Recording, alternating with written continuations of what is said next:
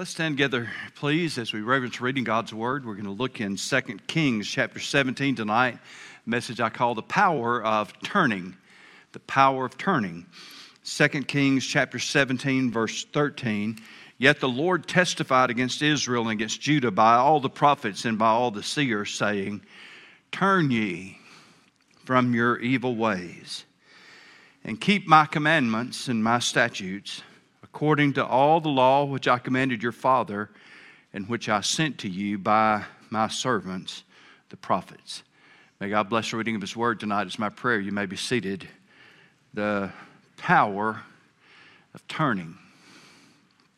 It would have been such a simple thing to turn around. We were headed to the Gulf Coast some time ago, and when I got to Pine Bluff, I don't know exactly what happened, but for whatever reason, instead of getting on 65 and heading on straight down to Dumas, I managed to turn off toward Warren instead. Now, it would have been easy, easy to turn around at that point, but I'd already gone several miles before I realized I wasn't seeing all the familiar scenes that I was looking at. I mean, there was supposed to be a love station here somewhere, or uh, maybe that was even before the love station was there, uh, you know, and I should have been smelling the paper mill at some point in time. But uh, instead, we were just headed on the wrong direction. I figured that out. It would have been easy to turn around, but I really didn't want to. Instead, uh, we took an alternative route and then another, and then another.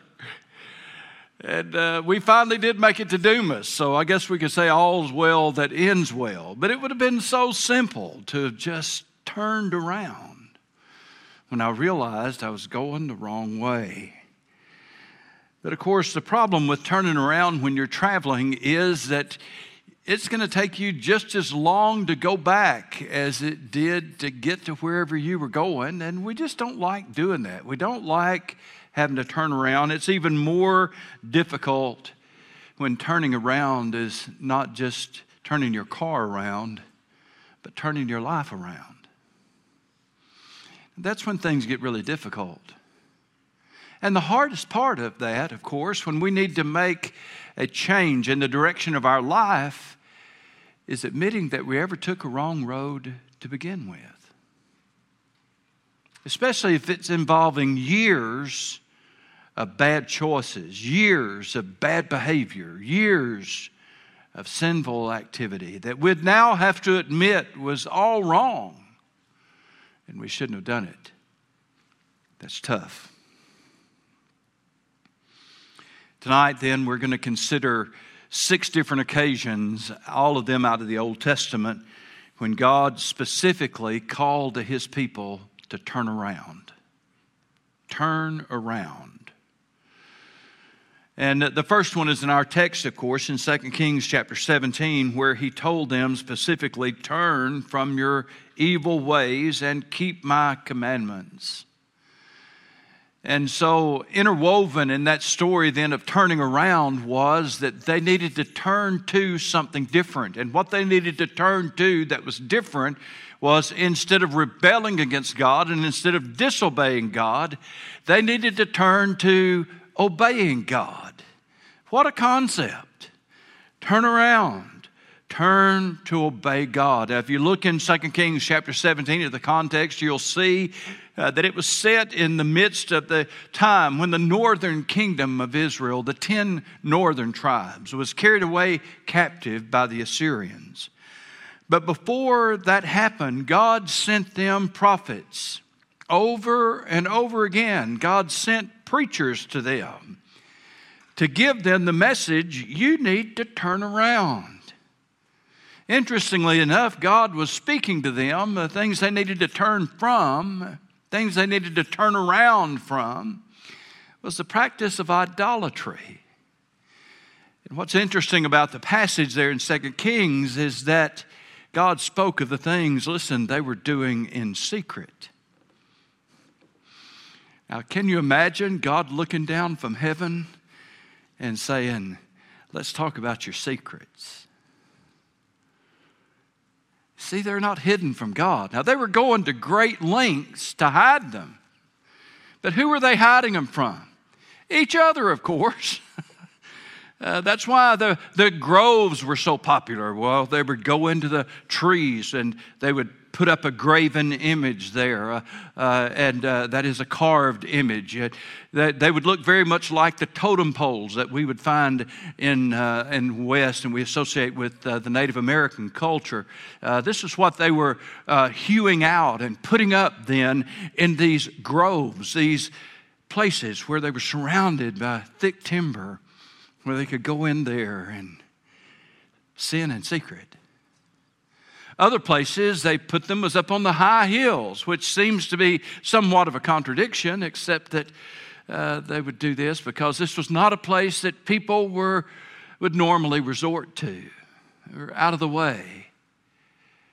God also mentioned their citadels, their fortresses, their towers, so that around the walls that were protecting their cities, they would put idols, false gods, and worship them there. Always very secretive, very hidden. And yet, the sins that they were committing there were very grievous, and God saw them all. So, prophet after prophet after prophet came to them, talking to them about what they were doing in the groves what they were doing on the high hills and telling them, You must not do this. God has told us not to do this. But God didn't just uh, shout out to them, Now, don't worship idols.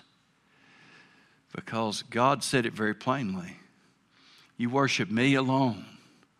Don't bow down to any other. You worship me. You worship me. And as is so often the case in life and living, a lot of times, if we would just do the right things, of course, we wouldn't be doing the wrong things. We wouldn't even have time or the inclination to do what was wrong if, if we were doing what was right. And so God repeatedly offered them a way out. Stop doing what you're doing, turn to me. But interestingly, when you look in 2 Kings chapter 17, it was, it was the remnants of the Canaanite culture that God brings up to them. the Canaanite culture was, of course, what these people were doing when God c- conquered the land and He sent them there to drive out these inhabitants and, and conquer them all and put them away. But of course, they never did that. And so the remnants of that Canaanite culture, the gods that they served, the wickedness that they lived, proved to be almost irresistible to the people of God. Yes, there was peer pressure even then. There was pressure to give in to the culture and follow the ways that is going away. And yet, the evil way is always, has always been, and always will be contrasted with God's good way. 1 John chapter 5 and verse 3 says this, For this is the love of God that we keep his commandments, and his commandments are not grievous. The Bible says that the way of the transgressor is hard. We'll talk more about that a little bit later. But for now, let's just notice that God talks about how his commandments are not grievous. It may seem difficult to us from time to time to live up to the biblical standards, and it seems that way because it is. On our own and by our own power, we would never be able to do the things that God sets before us that we should do. Thank God we have the power of the Holy Spirit living in us and working in us so that He can enable us to do these things that He would have us to do. His commandments are not grievous. I've said this before, but I'll say it again tonight. There's never been a time when I resisted sin and obeyed God and regretted it. Not one single time. Every time that we choose to obey God, we are blessed in that choice. And so there's a turn in the first passage that we see a turn that would call on them to practice obedience. Second, there's a turn regarding political alliance. And that's in Isaiah chapter 31 and verse 6, where God says, Turn you unto him, and of course that's, that's himself, from whom the children of Israel have deeply revolted. I didn't put all of the passage up there for you tonight, but I will talk to you a little bit about it. Isaiah chapter 31 begins with the cry Woe unto them that go down to Egypt and uh, seeking help. That, that's what Isaiah 31 is doing. And he was talking about a political alliance that they had formed with the Egyptians against the Assyrians and others. That they thought then that the Egyptians, because they had horses and the Egyptians had chariots, then uh, they'd be able to protect them. And so they had turned to this political alliance in order to gain protection. But interestingly, uh, God says, uh, Your enemies are not going to stand. In fact, Isaiah 31 has a marvelous promise a time when Assyria would fall by a sword, not of mankind. What an interesting passage that is and that they shall devour him, so that the enemies of Israel would fall by a sword that was not forged by humanity, but fall they will. Oh, yeah, Isaiah 31 is a great, great passage, and certainly it has. Uh, impact, eschatological significance, as we like to say it. it had, that is to say, it has to do with the end times as well. Yeah, Isaiah 31. God has promised an ultimate and complete victory over all of the enemies of Israel, and that victory will happen. Uh, Israel will have to run and flee. The, even some promises about Petra and other places. They'll, they'll run to the mountains. They'll find a place where God will protect them. But ultimately, it will be the hand of God that delivers them. But it's not anything new. It was always that way. Their efforts to save themselves, their thoughts that somehow there's a political solution to everything that was going on, that, that was always a tendency among them. And it hasn't gone out of style. I think if we projected our attention, if we took this, and I'm not trying to tell you tonight that Isaiah 31 has some application uh, uh, that God was talking about the United States of America, but I can see an application, a corresponding application of Isaiah 31. Because you see, if, if we think that we're going to save America by the political process, we need to rethink our thinking it's not going to happen. There was only one hope for Israel in those days, and there's only one hope of America. and that is for us to return to God. That's a revival. You say, oh, it'll never happen, preacher. I, well, I've, I've studied the Bible, and I know how things are shaping up and what it looks like. I, I know. And we could very well be headed full steam into that final appointment with the judgment of God, that final date with destiny that's called the day of the Lord. And yeah, we'll talk about that later tonight. We may be headed into that. But if we're not, the only thing that's going to turn this ship around is a revival. That's what Israel needed. That's what America needs. God says, You turn to Him. You turn back to me. You turn around. You turn to everybody else. You tried everything else. Turn to me. Because you have deeply revolted or rebelled against God. Want to see a New Testament counterpart? Try the book of James, James chapter 4.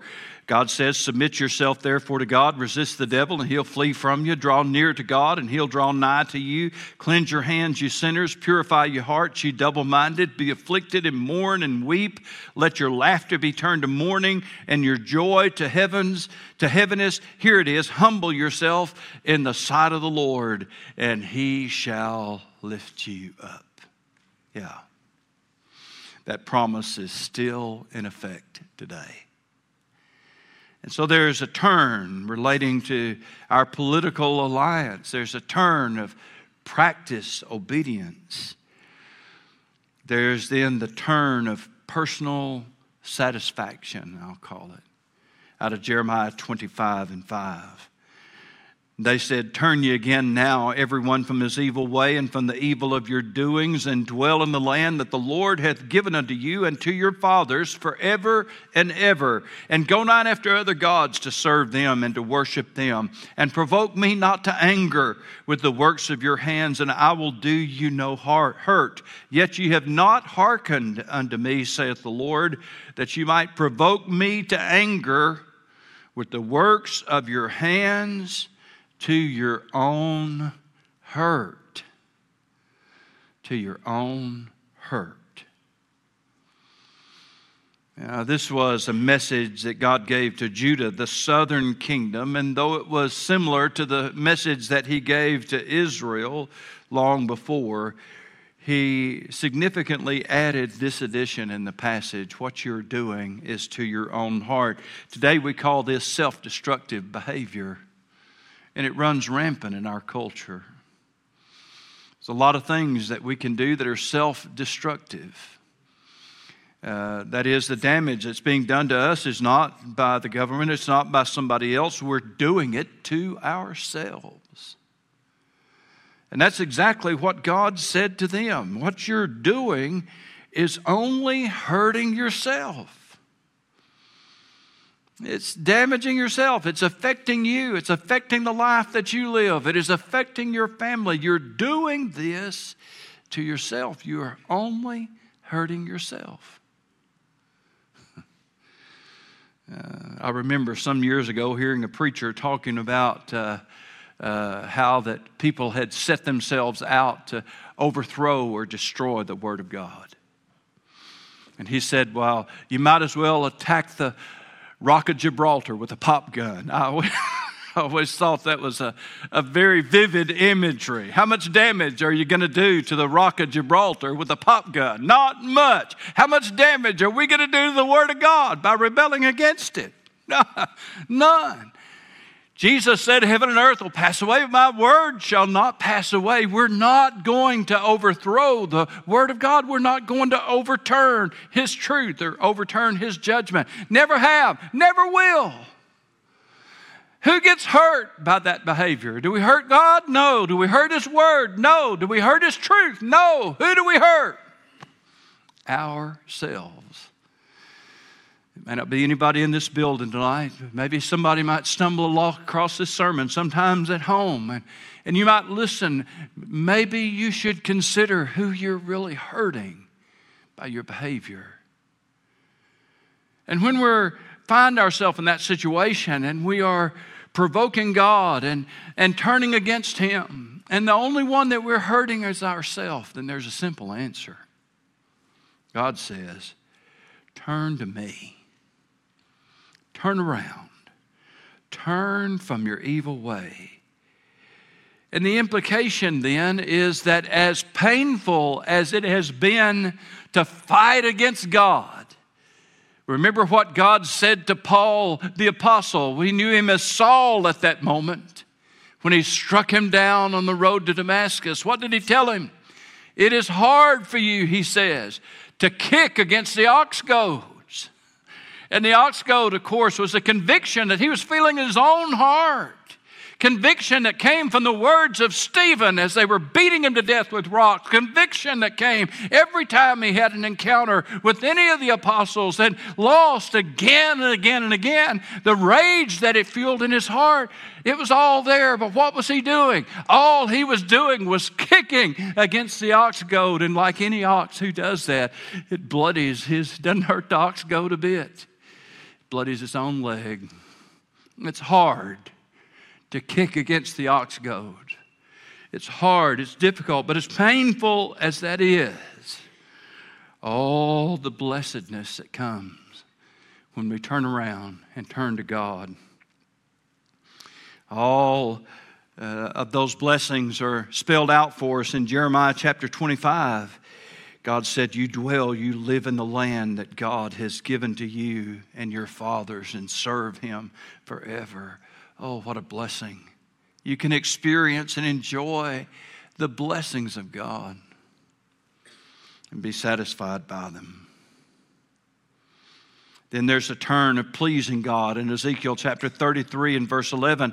saying unto them, God said to Ezekiel the prophet, Say unto them, as I live, saith the Lord God, I have no pleasure in the death of the wicked, but that the wicked turn from his way and live. Turn ye, turn ye from your evil ways, for why will you die, O house of Israel? This passage is part of the famous watchman passage in Ezekiel 33. Remember that God said to Ezekiel, I'm setting you to be a watchman for the whole house of Israel. And as a watchman, he had a specific responsibility. He was to stay alert to the impending dangers, to see any threat that might be coming against the people and sound the alarm. And he said, if you see that threat approaching and you sound the alarm, if the people don't respond, then he said, their blood's on their own heads. Because you did what you were supposed to do, you did your job, you cried out, you sounded the alarm, and they didn't listen. They have nobody to blame but themselves. But he said, if you see that danger, if you see the problem, if you see something that needs to be cried out against, and you don't cry. And I understand that. Being a watchman's never been a really popular job. We don't like watchmen for the same reason we don't like alarm clocks. Uh, a lot of things that we don't like to hear don't want to hear. And yet, that watchman, to be faithful, has to sound the cry, sound the warning.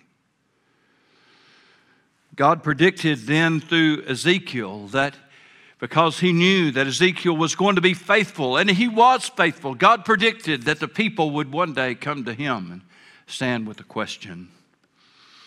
If our transgressions and our sins lie upon us, that is, if it's our if we've sinned and we're paying the price for our own sins, if that's what's happened.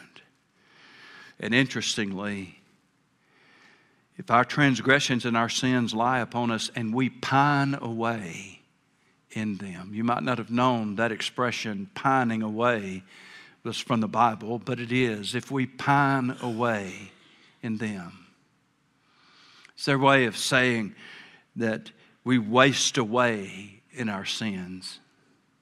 What a graphic description. If our transgressions and our sins lie upon us and we pine away in them, how can we then live? Francis Schaeffer famously borrowed that line or took that line as a title to a book. How can we then live? How can we live? Well, it was there that God would say the words of our text. You tell them how you can live. Because God said, and what a great message this is I have no pleasure in the death of the wicked. That's good news tonight. uh, God, God is not pleased when He sees people die in their sins. God is pleased when they turn from their evil ways and live. When they turn to Him, that's what pleases God. If I didn't have any other passage in the Bible than to talk about how important turning to God is, this one would be enough. Why? Because God is pleased when we turn to Him. In whatever circumstances those are, whatever situation has arisen in our life, whatever it is that we've done, however far we've gone, God is pleased when we turn from our sin and turn to Him. He is not pleased when we continue obstinately and stubbornly down a path of rebellion that's going to lead us to our own death and demise. God is pleased by that. Oh, what a testimony it is when people turn to God. Aren't you glad Jesus told us the story of the prodigal son? Aren't you glad that's in the Bible? We would have never thought that God would be a God who would want run out to meet sinners. had Jesus not told us that. How can we then live? We can live by repentance because that repentance then pleases God. There's a turn I'll call tonight the turn of piety in Joel chapter 2 and verse 12, therefore also now saith the Lord, turn ye even to me with all your heart, and with fasting, and with weeping, and with mourning. Joel chapter 2 famously warns about the day of the Lord. It was quoted from by Simon Peter on the day of Pentecost, uh, the warning about the day of the Lord. We've been living under the looming day of the Lord ever since Jesus came from the first time. And he told us, I'm going away, but I'm coming back. So, what he is telling us is that we've been living under the promise of the looming day of the Lord. Simon Peter preached that on the day of Pentecost. He might say tonight, well, was he wrong? No, he wasn't. We've been living in the last days ever since Jesus came the first time. And how long these last days are going to play out, we have no idea, but I personally believe they're getting closer to their fulfillment. There's coming a time that Jesus said when the times of the Gentiles will be over or be fulfilled. We may be seeing that time play out before our eyes. So, what do we, we do? Well, it's a time, Joel says then, to turn to personal piety. We don't, we don't hear that word piety very much anymore, but it has to do with the disciplines of our faith. And we call them disciplines for a reason. Uh, just try to pray for more than about 30 seconds. It's going to take discipline. Sit down to read your Bible. It's going to take discipline. Make a commitment to read your Bible at certain times every day. It's going to take discipline. Along with the disciplines then of prayer and Bible reading, this passage added in fasting and the expressions of mourning. Those come from our repentance. Much like Isaiah did in Isaiah chapter 6 when he saw a vision of the Lord and he said, What? Woe is me, for I am a man of unclean lips and I dwell among a people of unclean lips. And if we ever get down to the end of confessing our own sins, then we can follow Isaiah's lead and confess the sins of our nation. After all, we're part of it. We're part of it, I mean, a part of America.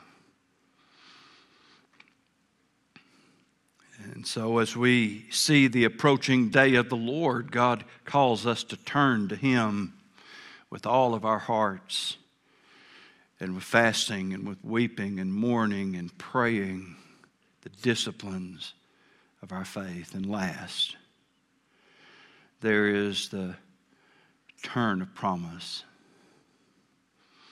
Zechariah chapter 1 and verse 3 says, Therefore say thou unto them, Thus saith the Lord of hosts, Turn ye unto me, saith the Lord of hosts, and I will turn unto you. Isn't that intriguing? I understand what it's like for me to turn to God. But what about God turning to me? Well, the, the implication was that God had turned away from them. Okay? And in fact, when you read the Old Testament prophets and you see them, they, God would say that exact thing to them over and over again. How that they prayed, but it seemed like the heavens were brass that God was not hearing, God was not answering.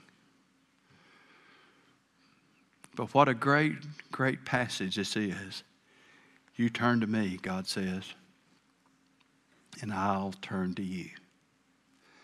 Our faithful Heavenly Father will keep that promise every single time that we turn to Him. Every time that we turn to Him in sincerity, Turn to Him in repentance, as the New Testament calls it. We turn to Him. God says, I'll turn to you. In a practical way, listen to me tonight, that means that God never turns his back on a penitent sinner.